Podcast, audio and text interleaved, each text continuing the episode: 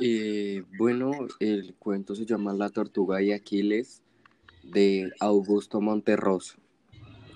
Por fin, según el cable, la semana pasada la tortuga llegó a la meta.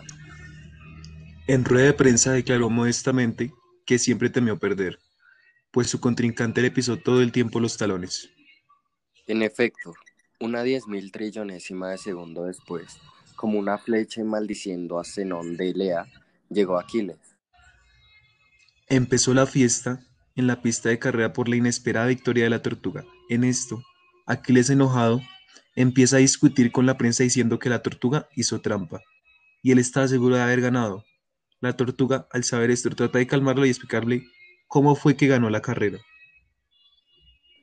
La tortuga, después de explicarle que ha ganado debido a una pequeña trampa junto a otra tortuga, hace que Aquiles, aunque enojado, empiece a comprender que le falló su mente y no pensó tan astutamente como lo hizo la tortuga. Ahí reflexionó y aprendió la lección. No se gana por rápido, se gana por inteligente. Y este fue el fin que, el fin que nosotros dimos a conocer sobre el cuento. Gracias. Muchas gracias.